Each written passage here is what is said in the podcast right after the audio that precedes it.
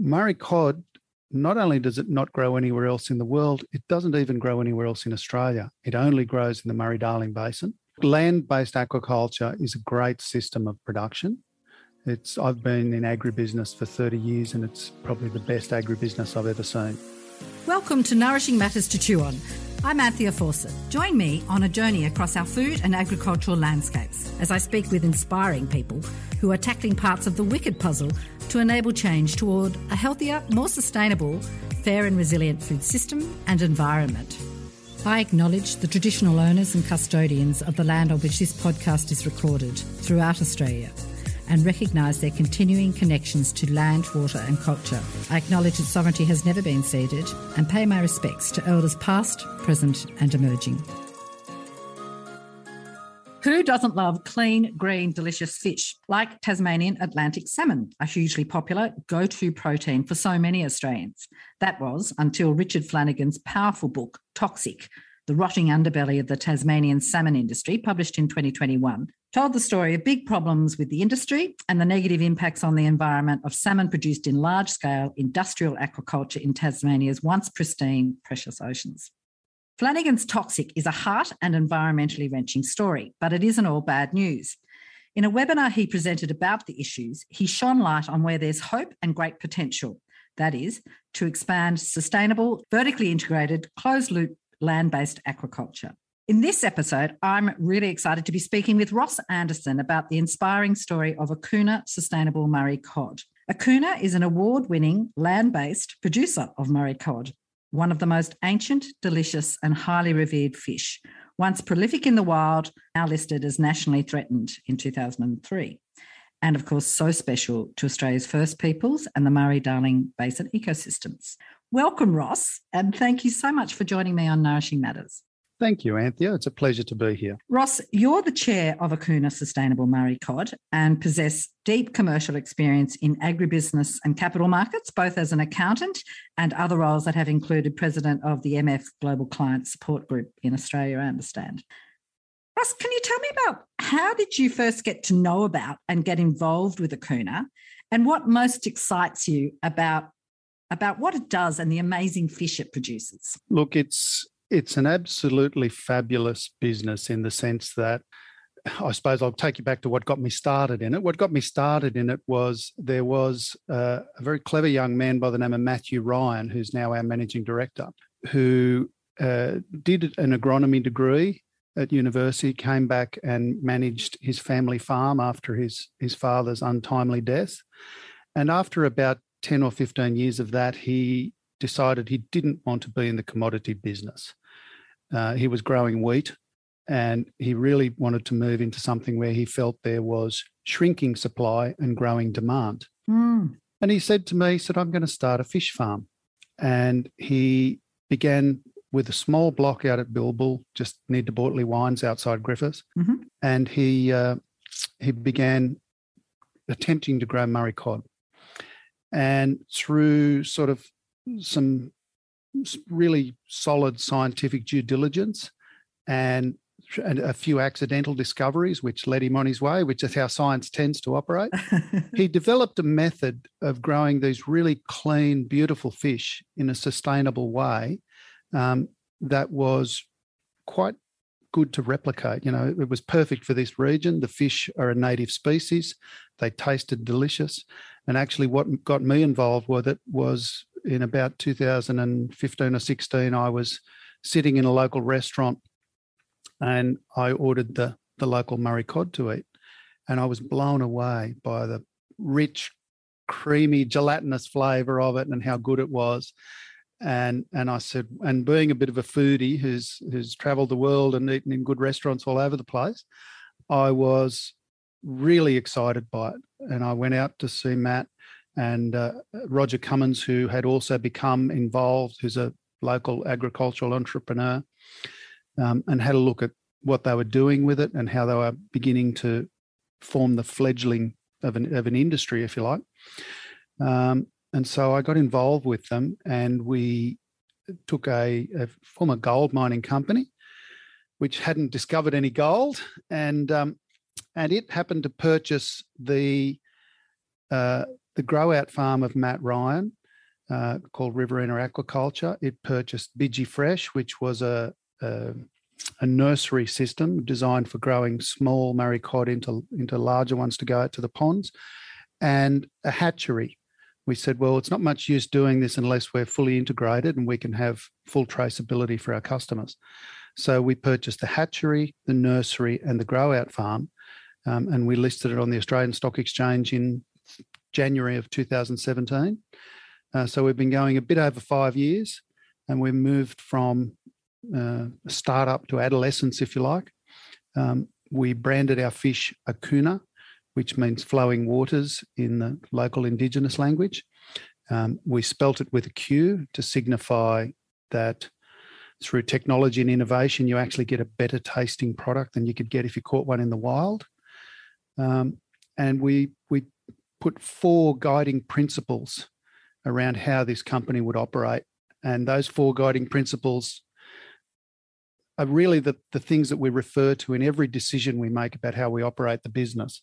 The first one is quality. You know, we know it's a beautiful product to eat. Uh, you know, the records of Major Mitchell going down the river when he was on his first expedition through the country and surviving on, on Murray cod, saying what a beautiful fish it was. Mm. There are records of, you know, hundreds of tons being, when the railheads opened in Victoria, hundreds of tons of, of Murray cod being shipped down to the, the Melbourne, uh, particularly during winter when nobody wanted to go fishing on a sailboat in the middle of Bass Strait in winter the Murray cod were a very easy target, and so as a, as a result, they began to become a bit endangered. So sustainability is a second principle which guides our company.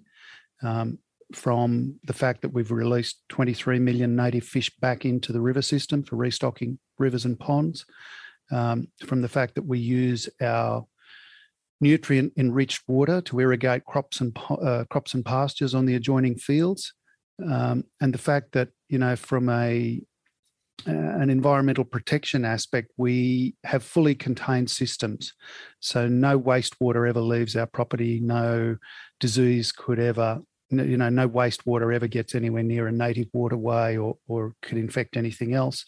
Um, and because of the, the small closed systems we have with the ponds, we're able to control the water quality quite well. You know, it's not like being in a large river or a large ocean where it's impossible to to impact the water quality, we're able to manipulate that quite carefully. And you have to be responsible for what you put in because you've got to get it out.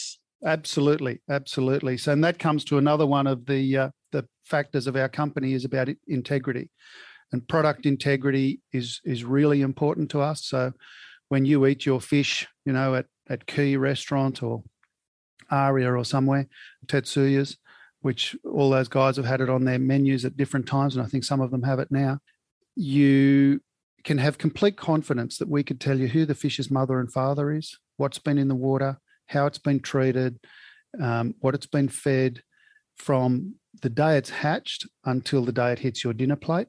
Um, we've got complete traceability on that fish. There are aspects of our of our product integrity that we want to tighten up, particularly around the feed. You know, we're not certainly not perfect yet, um, but our aim is to have it really, really uh, in the situation where we can tell you every aspect of how that fish is treated, how it lives, what it's fed, what it, right down to the enzymes and the food that's going into it. Um, and the last aspect that you know, the last principle that we work on is innovation, and this to me was one of the things that got me started really and so excited about this business because it's a magnificent innovation to to look at what's happened here. If you look at the regional area here with the uh, the Murray Darling Basin Commission and and the Howard government taking a lot of water out of the region, we ended up in a situation. So a lot of irrigation water was taken away for for environmental flows, and so farmers had more land available than they could actually use for irrigation purposes. And so there's this magnificent infrastructure of all this laser leveled land with power to the boundary of every property, water delivered to the boundary of every property, electricity. Um, it's the perfect floodplain where the where the fish have lived for many many millions of years. Um, so it's the the infrastructure and the environment were already here for it, and our guys have innovated by taking that native fish, placing it in an environment so similar to its native environment that um, it produces this beautiful quality product from land that previously wasn't being used. My goodness, I think you've just covered all the questions I was going to ask you. what a what a fabulous story. Oh my goodness, and how beautifully told too. Goodness. So feedstock, I was going to come to that further down the track, but gosh, you've just introduced it so fabulously. Thank you. Thank you, Ross. so just for listeners, the floodplain we're talking about, it's in the Murrumbidgee irrigation region, isn't it? Yeah, the floodplain's in the Murrumbidgee irrigation region, but you know, Australia has a very short history uh, of, of white settlement. And effectively, before the Snowy Hydro scheme was built uh, in the Snowy Mountains up behind Canberra and in around Jindabyne, mm. whenever there was rain on the mountains, there would be a flood event. So you wouldn't even need rain on the plains. Rain would occur on the mountains. The water would come racing down the river system, and you would have water from Bourke to Shepparton. And these magnificent fish would live.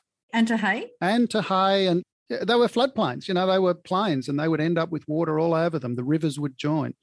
Uh, my parents talk about, you know, the rivers joining back in the 19 the great floods of the 1950s and we've seen the 1974 floods you know around wagga where just vast areas of land were, were underwater. And and they were all mitigated by the snowy hydro scheme. Before that there was nothing to stop that water just flowing down and spreading out across the across the landscape.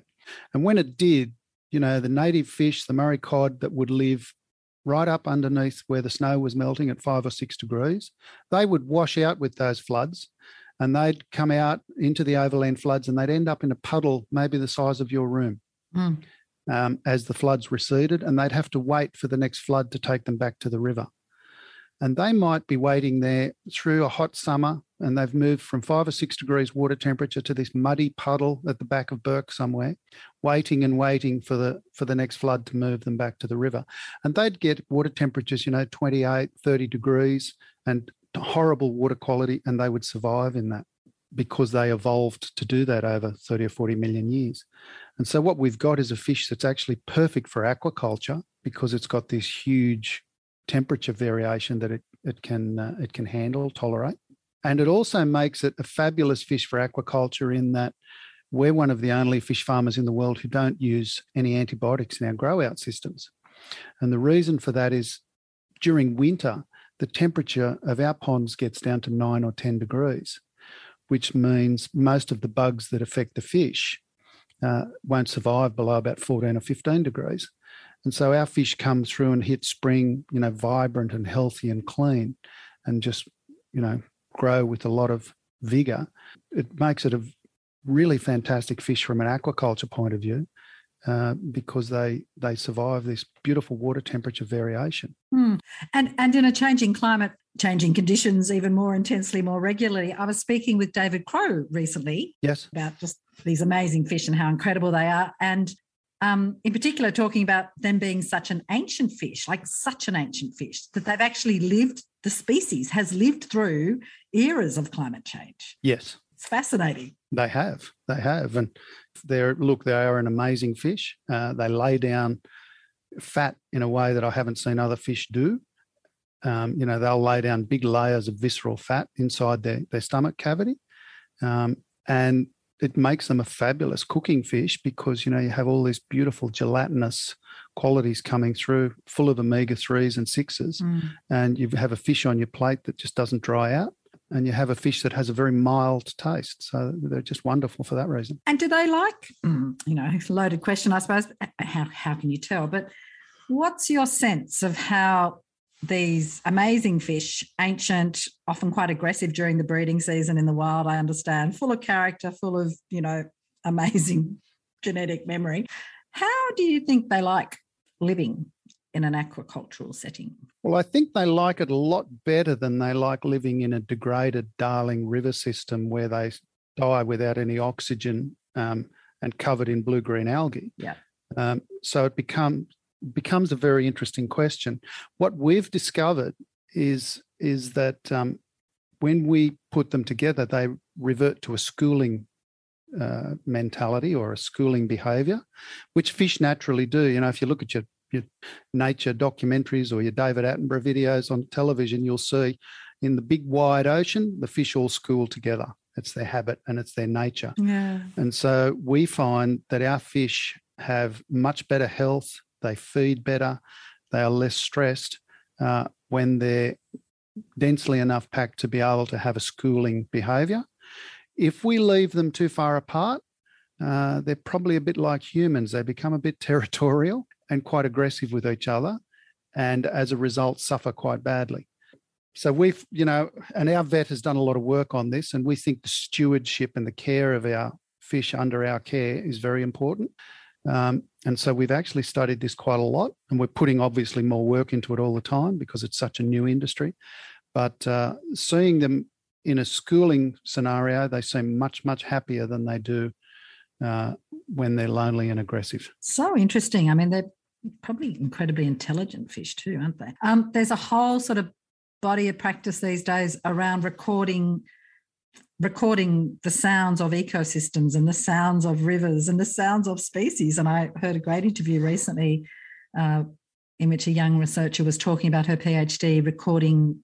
Um, I can't remember what species, but uh, fish in the oceans off off the New South Wales coast to be able to tell when they want to mate and connect and like this language of fish. Um, I, I, that could be an exciting thing to look into as well. Look, it could be. It's something that uh, I certainly don't know anything about. Um, it's probably more for our, our vets and our technical guys to talk about that. I was going to ask you a question about vertical integration, and I think you've really covered a lot of that pretty well, haven't you? Um, I was just wanting to draw out that the business started with those three different um, activities silverwater native fish, the hatchery, Bidgie fish, the nursery, and Riverina aquaculture, the farm. And as you've said, you've already described how they came together, and Matt was very much a key person instigating each of those branches of the business. Are there any other sort of um, aspects of the vertical nature of the business that you just like to flag? Look, one of the things that we've begun to do recently is uh, bypass the or, or re- significantly reduce the amount of time in the nursery. Um, and this has only been done for a couple of years now.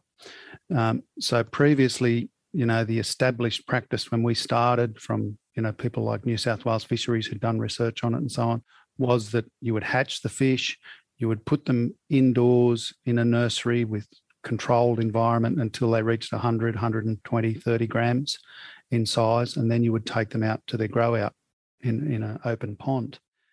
We found that when they moved from the nursery to the open grow out, they were very stressed. So they've lived all their lives. They've lived six or seven months in indoors in a controlled environment with no stress, you know, a bit like us living indoors and suddenly being taken out to, to live in a tent somewhere or sleep under the stars, we'd probably be a little bit stressed for a start. So what we've done is is bypass that system to a degree where once they're hatched, they go through the nursery. So they'll be hatched at, you know, uh, come into the nursery, they'll be hatched, then they come into the nursery at sort of one gram, um, spend a couple of weeks there. And in those couple of weeks, they might go out at, you know, eight to 10 grams in size, and they go straight out to what we call our juvenile ponds. And so we've started this system of moving them straight out to the ponds at an earlier age. And what we're finding is we're getting better fish health, uh, and particularly uh, when they hit the following spring, they're much happier and and better adjusted, if you like, than than the fish coming out of the ner- coming out of the the dark, warm nursery into the spring ponds are very stressed and go off their feed. And we've we've developed this system now of just bringing them through smoothly all the way through the ponds. Uh, from a vertical integration point of view, it's actually sped the process up a fraction it's it's sped the process up in terms of getting them out to ponds, but they do grow a little slower in the ponds for that first six months and because the water temperature is a bit colder. But that's incredibly innovative. Are people doing similar things overseas? I don't know. Uh, I was going to ask you about some of the most innovative, outstanding achievements so far, and I think you've touched on quite a number of them already. Would you like to, you know, hatchery, breeding, spawning in captivity? What's the, what are the best conditions like you've just described for a comfortable transition into the ponds, the grow out ponds, and so forth. What about um, And you, you alluded to feedstocks and that that's one area you possibly might continue further work on or that's a, a focus. So, what do Murray cod traditionally eat in the wild and what do they currently eat within AQUNA's production system? Is that yes. confidential or can you tell us what they eat? No, we're very happy to talk about anything. We have complete transparency in our in our in our business. So, so the first thing is uh, what they eat in the wild. Um, I've been told that big ones will will eat wild ducks off the surface. Predatory. um, they'll they'll they are great. They are the the alpha predator in the river system, and they would eat whatever they could depending on their size, and they would even eat each other. So the big ones would eat the little ones if they could catch them. Um, in our system, we've been feeding them a diet uh, produced by the large feed producers based in Tasmania. There are basically three large feed producers of, of aquaculture feed in Australia Skrettings, Biomar, and Ridley's. Um, and we haven't been able to get transparency or good enough transparency on the diets. Um, and so we've begun work with a Japanese company that has some excellent uh, natural technologies. You know, they use the extracts of tree bark to promote fish health. They they have a number of things that are really positive ways of of promoting the, the health and the growth of the fish in very using very natural ingredients. So we've actually begun a project where we've commissioned what we call our vegan diet. I don't know that that's the right way to, to call it, but what it effectively means is that we have a diet formulated for us at the moment, which is made entirely of plant based proteins. Um, so we analysed the amino acids in the in the previous diet, and we've replaced it with with plant based uh, proteins. We're doing a trial with Deakin University now to see how that impacts on fish growth, fish health, and of course, fish taste um, and we'll have more information for you on that in you know six months or so. But at this stage, that's where we're looking to go. We want to have complete transparency in and traceability in everything we do. And the one area where we don't have enough control at the moment is in the feed. And, and so we're working we're working to change that as fast as we can. How interesting! And in terms of scaling, like that's going to be something that becomes more and more uh, you know, focal. Yeah, as we scale, it becomes much simpler for us. We were so small to begin with.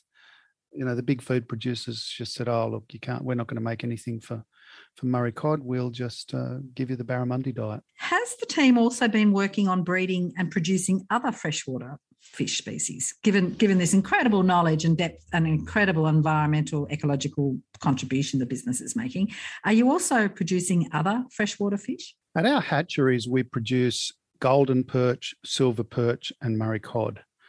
Um, those go out as fingerlings for the New South Wales, Victorian, and South Australian fisheries to restock rivers and dams. But from a grow out perspective, we, we're focusing at this stage completely on Murray cod. Um, we did do a trial with uh, with some uh, golden perch, mm-hmm who are just they're just a magnificent eating fish. I'm told they are.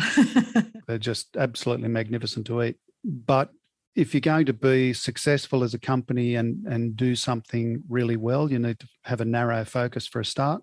So we're going to focus entirely on perfecting what we do with AQUNA Sustainable Murray Cod. And once we've got that, we may look at AQUNA Sustainable Golden Perch. Um, there's nothing to stop us, you know, looking at other high quality species to do things with. But let's take one step at a time. And as I say, we've just gone from startup to adolescence. So the golden and silver perch, in a in a sense, they're an ecological services business. You're currently selling them to replenish uh, ecological stocks, as you've just Absolutely. Yes. Yeah. That's so exciting. Gosh, there must, you've already mentioned Matthew Ryan um, and his incredible background and how he started this whole fabulous enterprise. Can you tell me a bit more about the other I, I, don't know, a bit more about the team more generally, the culture of the place. And um, there's an incredible vibe going on. And, and, and I understand you've got a big focus on inclusivity and lots of amazing women in high level roles and things. Would you like to talk about the culture of the place? Yeah, look, the culture is that whoever can do a job is the one who does it. We're not interested in creed, color, sex, or anything else. Um, we've always operated on the basis of of uh, who's the best quality person to do something. And that's on our ponds, in our management team, wherever we operate. It's never really been an issue for us. For myself, you know, I've been in business for 30 years, and I think uh, I've had a team of ladies who've been in senior positions in that business for 26 or 27 of those years. So, from that perspective, it, it operates really well. We really look for people who think outside the box and who want to innovate, but still have a commercial edge to that innovation. You know, we don't want, we can't afford, we're so young that we can't afford to to make big mistakes. We can we can make some little ones, and we operate on the premise that if you don't make a few mistakes, you're not taking enough risk. But we have a really inclusive team, young people coming through one of the things that you find out here is nobody had ever grown Murray cod before. So we've had a, an enormous training uh, component to our business in the last five years, building teams. We've had people come across from the chicken industry um, who have been great because they understand biosecurity, they understand, you know, protein production, but they've been learning a lot about fish. And we have some incredible young men and women who are, you know, building themselves into quite senior positions in the company simply because there's nobody else to do it. In you know, in, in inland aquaculture, there's been nobody in Australia doing it. So these guys are learning and developing and and moving into running the company as we move along, which is fabulous. And Murray cod are culturally and ecologically, you know, deeply important uh, species and and and part of Aboriginal culture. Do you have um, what, what are your sort of connections with the local Aboriginal community and employees and so forth? Look, at a personal level, I grew up, you know, living in the Aboriginal communities of, of uh, Darlington Point and around that area and playing footy with a lot of those boys. And so understand and fishing with them and so on. So from that perspective, you know, we've, we've got great personal connections. Um, at a company level, we want to be inclusive for all people. Mm. Um, so, you know, recreational fishers, of whom the Indigenous community are many. Um, we sponsor fishing competitions. Um, we restock a lot of uh, fish for fishing clubs up and down the river system within the Murray Darling Basin. And our focus is that you know we'll work with anyone in the community who who wants to promote the species and promote the health of the Murray Darling Basin. Has there been any pushback from Aboriginal people to what you're doing? No, none whatsoever. Everybody's happy that there are more fish in the river. I had to ask. You know, 20 years ago, you struggled, 20, 25 years ago, you struggled to catch a Murray cod in the Murrumbidgee. But if you go out there now, you'll catch five or six in an afternoon. Yeah, it's wonderful. And these amazing fish, an average age in the wild, when they were endemic in the wild, could have been something like 40, until almost about 50 years old and quite common to be 15, 20 years old, and obviously different weights at different ages. What's the sort of age bracket that you're producing your Murray cod for before they go to sale? It's it's interesting because we're different consumers like different sized fish. So our our Asian uh, people of Asian heritage tend to like a plate-sized fish that they can steam, mm. um, and so they might be, you know, they might be an 800 to sort of 1.2 kilo fish. Um, the high-end Western-style restaurants tend to like larger fish, three kilos plus where they can take the fillet and the loins and they tend to do things with the bones. And, you know, guys like Josh Niland are using the whole fish. So they're those top end chefs are really using the whole fish and working with them in all sorts of ways. Um, but for us, there's a variety of, of, sizes that we we send them out to market. Where that ends up and where the bulk of it ends up, you know, we've only been going five years, so we don't know. Um, yeah. The fish themselves are extremely high quality flesh at three kilos, um, where we sell a lot of them. How old am I as a Murray cod to be three kilos? Anywhere from two to four years old. So the population is a bit like humans. You know, we have big ones and little ones. So within the same pen, there may be some that are, you know, three and a half to four kilos. And within that same pen, there may be some that are, you know, 1.5 to two and a half kilos. They, they vary in a fairly normal population distribution, just like anybody else. And and the reason for that is they're still pretty much a wild population. You know, we haven't done any selective breeding or anything with them to any great extent yet. Interesting. So a four-year-old fish, that's a very valuable, a premium, valuable uh, animal on a whole lot of levels, isn't it? It is. Yeah. Yeah, it is. Most of them are about three years old at that, you know, at that level. Aquaculture is one of the fastest growing food producing industries in the world. Um, it's a key and growing source of protein for many people around the world. According to the United Nations Food and Agriculture Organization, global aquaculture production rose 520% for the period 1990 to 2018. That's from data from 2020. That would be right. It's amazing, isn't it? And some 54% of seafood consumed worldwide is produced through aquaculture, but approximately 87% of seafood fish purchased in New South Wales is imported. Now, I'm not sure if that includes fresh fish. I should have checked that. But either way, there are enormous domestic and export opportunities for sustainably produced high quality fish. Ross, tell us about what as you keep saying, you're an adolescent on the, you know, rapidly growing and clever and precocious and lots of integrity and sustainability. So it's so exciting. And, I, and who knows, the world's your oyster probably. But what are the sorts of production goals for AQUNA, say by 2030? Oh, look, we're we're on track to produce 10,000 tonnes of AQUNA Murray cod by the year 2030. Um, when we listed four years ago, I think we had about 40 tonnes of productive capacity, and we had effectively two ponds in production. Uh, today we've got 34 ponds in production. We'll be consistently adding, and there's uh, about eight or nine contract grower. So you started with two, and you now have 34 ponds. That's amazing. Yeah, it's it's been good growth. It's it's uh, but it's sustainable growth. You can't have companies that grow too quickly and the biggest problem, you know, a lot of companies grow too quickly and run out of cash.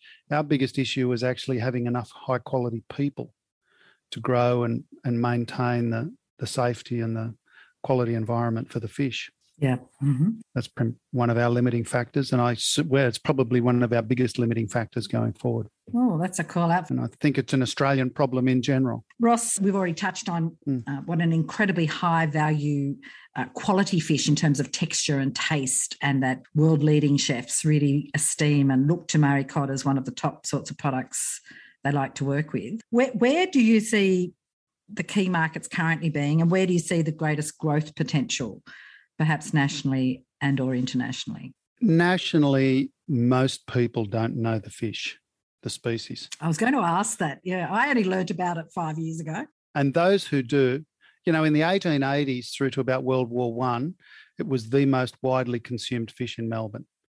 Uh, the port of Moama has records that they alone sent 450 tonnes down in the year 1883, you know, they've got records of, of Murray cod, 450 tonnes being shipped down from Moama. So there was anything from one to 2,000 tonne a year, we estimate, being consumed in Melbourne through those years. Um, with the advent of overfishing, uh, the in, introduction of the Murray Darling scheme, and then redfin, a species from Europe who are very aggressive little fish, and then followed by the European carp. The species suffered enormously mm. and they became an endangered species some time ago. Um, for us to see them going forward, you know, our, our key markets, obviously, we're getting great reception in Europe. Uh, we're getting a fabulous reception in the US. Japan was really keen on them prior to the COVID lockdown. And the Japanese actually came out here to do their due diligence on on the farming practices uh, about three days before they had to scurry out of the country for lockdowns. Um, and so we haven't done much with the Japanese since. We sent our first order back to Japan about a week or so ago, but only on a small scale. But because of its high fat content and, and its really creamy texture, it's a very high quality smoked product. Um, and so in Europe, there's about 300,000 tonnes a year of smoked fish consumed. That's almost all pink fleshed fish salmon and trout. There's not a lot of offerings of high quality white flesh smoked fish, particularly not, you know, with the, the gelatinous content that we've got. So, you know, if we picked up half a percent, say we picked up half a percent or 1% of that market.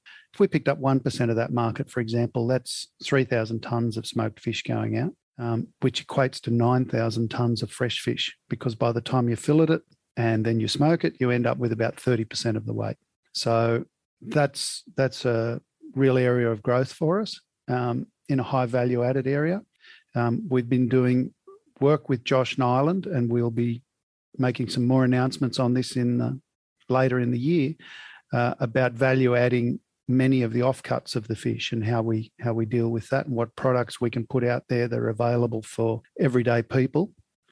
And the other aspect that you know, I'd really like it to be introduced to all Australians. Yeah. You know, I, have got the the Weet-Bix phenomenon. You know, as a as a child, I was brought up eating Weet-Bix and Milo and Vegemite, the Australian products. Now, if I go somewhere for breakfast and things are a little bit unfamiliar, I'll eat a bit of a bit of Weet-Bix. What we're looking to do is introduce products over the next couple of years that will be available for young people to eat fish. You know, very few children are promoted to eat fish. The scientific research shows the benefits for children's health, both mentally and physically, when they're when they're eating more seafood. We we really want to push that as a product that they like because we find that kids really like the taste of this fish. If we have, you know, I know if we have a barbecue and our smoked fish are on a on a platter, it tends to disappear with three to seven year olds just racing over and picking it off the picking it off the plate while the adults aren't noticing. So uh, one of our focuses is to introduce it to Australians and from a long term basis to have have them understand that AQUNA is a product that's good for them and will be around for them for the future for many years to come. Oh my goodness, there's a whole amazing product opportunity there to compete with um, fish paste and Vegemite, you know, healthy stock. Yeah, look, it, it'll never be cheap. It'll never be a cheap product. It's a high quality product, and, and as a result, it won't be won't be something that'll be accessible you know, really easily from price point of view. But when you look at the health benefits and the taste benefits and the sustainability around it, it'll be worth it for mother, mother mums and dads to be purchasing this for their kids. High quality fish pastes and fish sauces that you know don't have high levels of mercury or other problematic things in them. I think people would be prepared to pay for them as part of a more plant based diet. They're really key base flavour. Really interesting. You know, ultimately, if we're going to improve the health of our society, we have to. In other reports and on your website, you talk about food service and retail, supermarkets, exports, value adding. As you, you said, you've got some announcements coming around um, value adding to offcuts of the whole fish. That's all very exciting. We'll stay tuned for that. And you've mentioned your relationship with Josh Niland. And if you go, people, if you go to AQUNA's website, you'll see there are relationships with Heston Blumenthal and various other amazing um, chefs, international chefs and local high end chefs. What about uh, you touched on COVID impacting on the market with Japan. Has has COVID and the recent long cool summer impacted on the business in other ways? Oh, look, COVID COVID had a significant impact on us.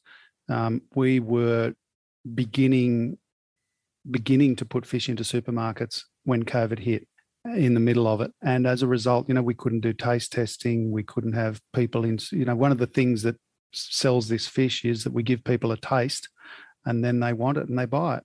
We were unable to do that. Through the supermarkets, they had real logistical issues with staffing shortages and through their distribution centres.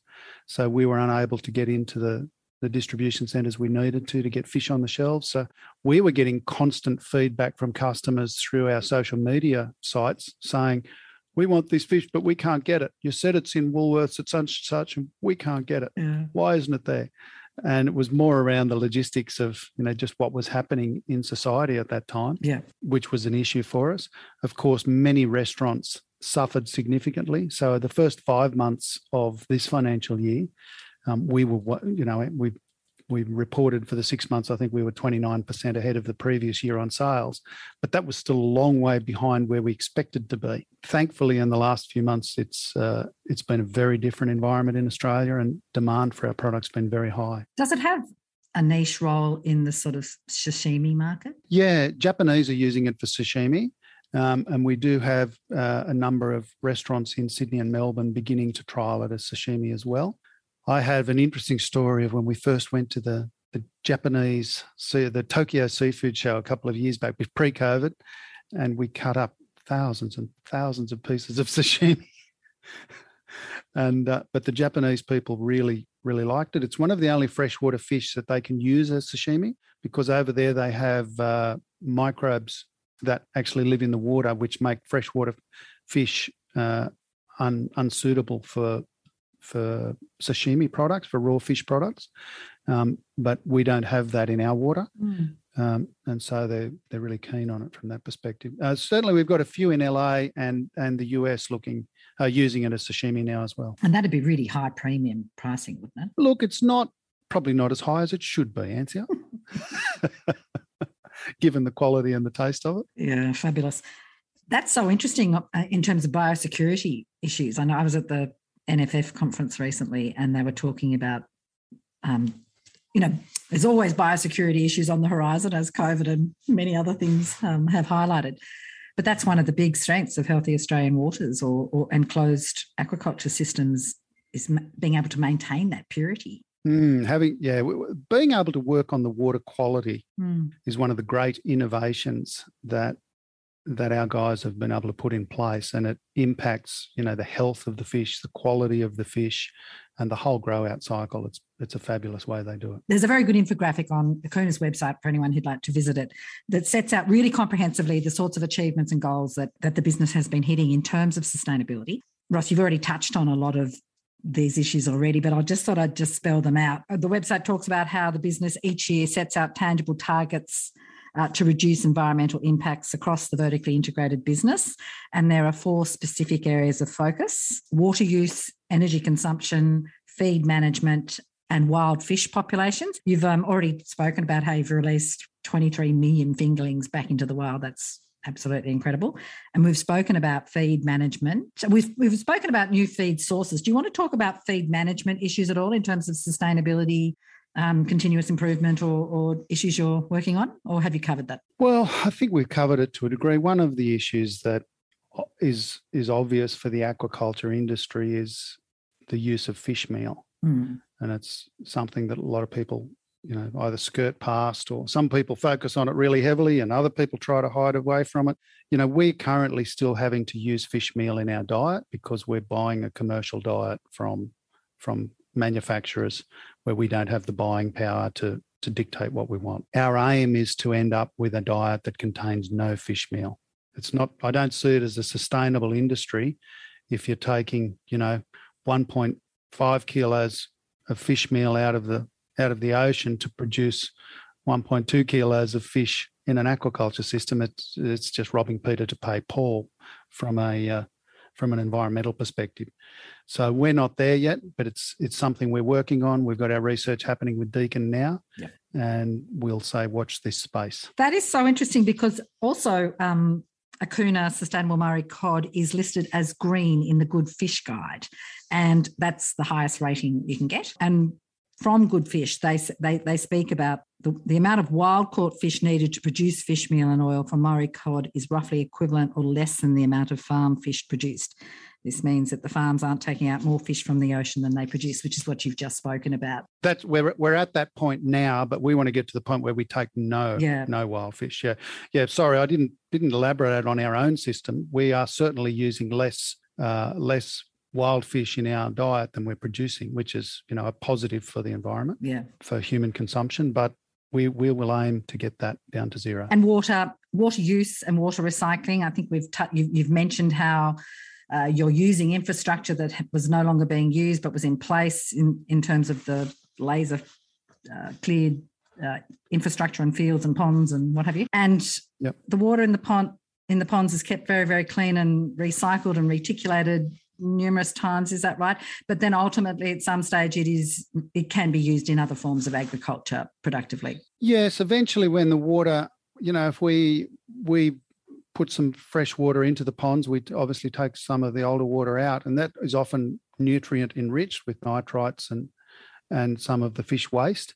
Um, and farmers can use that on their crops on the adjoining fields and you know lowers their their fertilizer levels. It it uh, provides them with a really good usable level of uh, organic fertilizers impregnate you know dissolved in the water already, which is great for them. Yeah. And during COVID, also, uh, I understand you were participating in a food bank for Sydney uh, initiative that employed out of work hospitality workers. Do you want to talk about that? Yes, we did for a while. Yes. Yeah, we were providing some fish for that yeah, it was a real positive for us, and it's it's good to do those types of things. So you're an absolute leader in the industry and in the local Griffith community and environment. You're employing people in clever jobs. You're you know using water in closed loops, and you're supporting other agriculture as part of the sustainability and circular resource uh, use in the system. Any other comments about what AQUNA currently does in and with the community or might be planning for the future? Look, one of the big things is building the skill base in the community And, you know, taking a young person who doesn't have those skills, teaching them, training them, developing them, giving them a, a sense of responsibility and, and growth. And, you know, that's that's all a positive for the community when you've got a community that's got high levels of employment and high levels of skilled people coming through who also begin to look outside their own their own little pocket. You know, they see that our fish are going to Japan or to Europe or to the US, so they understand the connectivity in the world. And I think it just broadens people's outlook um, and generally leads to a, a better vibe and a better standard of living you know, socially and economically within the whole community. Of course, seeing an amazing business like AQUNA, it suddenly makes uh, makes it much more easy to understand when you're at school why you why you focus on science or biology or marketing or whatever it might be. Like it's it's really inspirational and tangible for kids in your town and community, isn't it? It's very exciting. Yeah, it is, and we get you know we've had some who've come out as school leavers or even after school uh, doing work, you know, on the ponds or around the around the fish farm, and and you know they become really involved in it. So it's it's a great scenario. We've got you know one who came as uh, on a gap year mm. from university, you know, was going to go to university, never ended up going, is actually doing uni by correspondence now and and continuing to work in the business and taking high levels of responsibility. So yeah, one of the advantages of COVID, we all learn online now. yeah, and we've got you know we've got some great young people coming through um, who are going to be future leaders in this industry and in this community. You've already spoken about the incredible contribution of, of, of contributing fingerlings back into the ecosystem. I was going to have a long, long-winded question about that, but I think we've covered it quite well. But I did want to ask you for your personal reflections or comments upon the fish kills of 2018 and 19 and also into 2020. They were due to many things, and we could talk about the Murray Darling irrigation water scheme and the drought and all the rest. Drought, algal blooms, sudden temperature drops, bushfire runoff where where that applied, and sudden changes in water quality um, following rain are some of the many causes or drivers. Contributors yep. contributors. Would you like to comment on that further or any personal reflections from what you saw look it's not i don't have the personal knowledge and i wasn't in the area to, to make personal comment on what happened there or why it happened. Uh, what i can say is that when it occurred we had some spare aerators that we put on trucks and took over to Menindee for the for the government to use and the local people to use in trying to maintain some of the the health of the fish, oxygen, reoxygenate the water.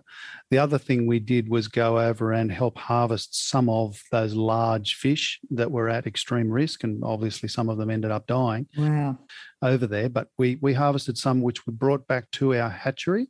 Um, we've segregated them, and we've begun breeding from them, and we'll be returning some of those fingerlings to the to the the Darling River um, as the government feels there's enough water and, and it's a safe enough situation for those fish to go back in. It's amazing. So it's helping sustain the numbers, but helping sustain the genetic diversity as well. Mm, absolutely. Heading towards a bit of a wrap, perhaps, and thinking about land based aquaculture in Australia and looking to the future, what do you see as the big challenges to growth in the sector here? The single biggest challenge we face is finding enough people. Mm-hmm. And you know, we're seeing that in regional Australia, we're seeing that across every industry that I talk to.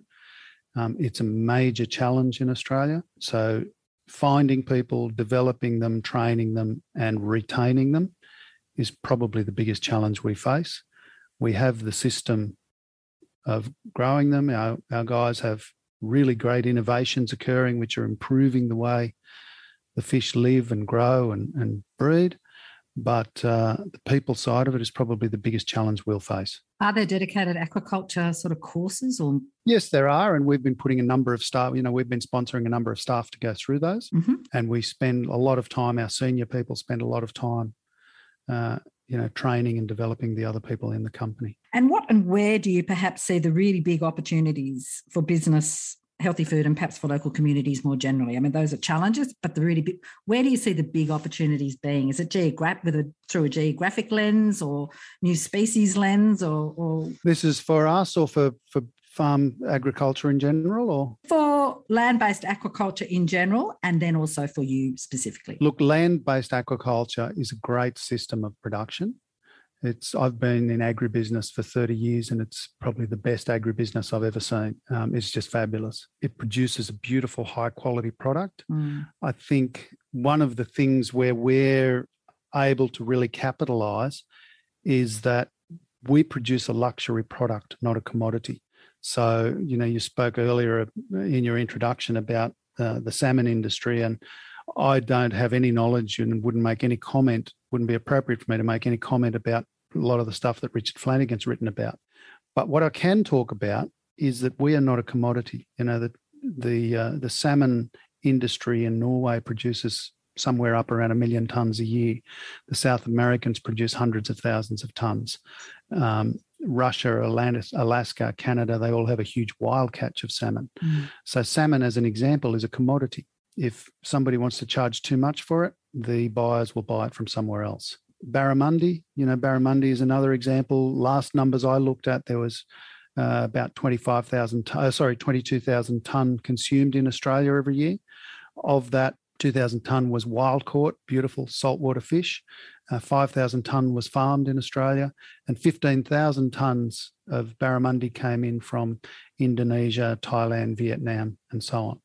And again, that turns it back to a commodity based product. So, three quarters of our iconic Australian barramundi that we're eating actually aren't even produced or harvested in Australia. Murray cod not only does it not grow anywhere else in the world, it doesn't even grow anywhere else in Australia. It only grows in the Murray Darling Basin. It's an endangered species, so there's no wild catch to compete with. And effectively, at this stage, there are no other producers of any significant scale anywhere in the world. So we have what probably call a niche luxury product. It's very beautiful product, you know, beautiful fish to eat. And, and as a result, you know, we're we're in a really great position with it. If you looked at something like Patagonian toothfish, I think the uh, the licenses for that are about thirty five thousand ton a year, and it's a magnificent fish. Sells at very high prices, you know, across the US and even within Australia. So if we get to ten thousand tons, we're still only one third of the volumes of a very rare fish like Patagonian toothfish. But it's a it's a fish grown in Antarctica in very cold waters and and has a wild catch and all the ecological and sustainability issues that they need to manage carefully around that. Um, with us, we have abundant land, abundant water, and there's a magnificent opportunity for us to continue to produce this magnificent luxury food product in the Murray Darling Basin. Mm. I was going to ask if if you'll be exporting any Griffith homegrown smarts anytime soon overseas, but I think you've answered that. any further thoughts, final comments you'd like to make? Not really. I mean, it's it's a magnificent product. Our four pillars of you know quality, sustainability, innovation, and integrity are what drive our company. Um, and we we won't flinch away from any of those as you go along, you'll obviously, you know, as we go along, we'll obviously have challenges and hurdles that we have to overcome and things that pop up that we don't expect. Um, but that's part of part of every new industry. And the team of people we have, really clever, open-minded, broad thinking, have, have so far overcome all of the challenges that we've faced. And uh, you know, we see a lot of blue sky ahead for this this company and this iconic fish for the world to consume. And you're working with amazing other businesses and chefs and partners. So it's just, just going to be incredible to watch over the years ahead. Ross, thanks so much for speaking with me and all power to you and all of the team at AQUNA. Thanks, thanks very much. Thank you, Anthea. I've been speaking with Ross Anderson, who is the chair of AQUNA Sustainable Murray Cod, a really inspiring Australian land based aquaculture business who produce delicious Murray cod for people.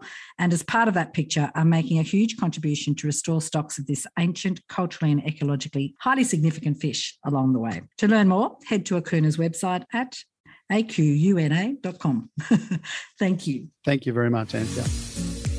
Thanks for listening. To listen to more episodes of Nourishing Matters to Chew On, head to Foodswell's podcast page at foodswell.org.au backslash nourishing or subscribe wherever you get your podcasts. And stay in touch via Instagram at nourishing underscore matters and on Facebook at nourishing matters to chew on. If you like what you hear and would like to support us, give us a rating and a review in your favourite podcast app so other people can find us too.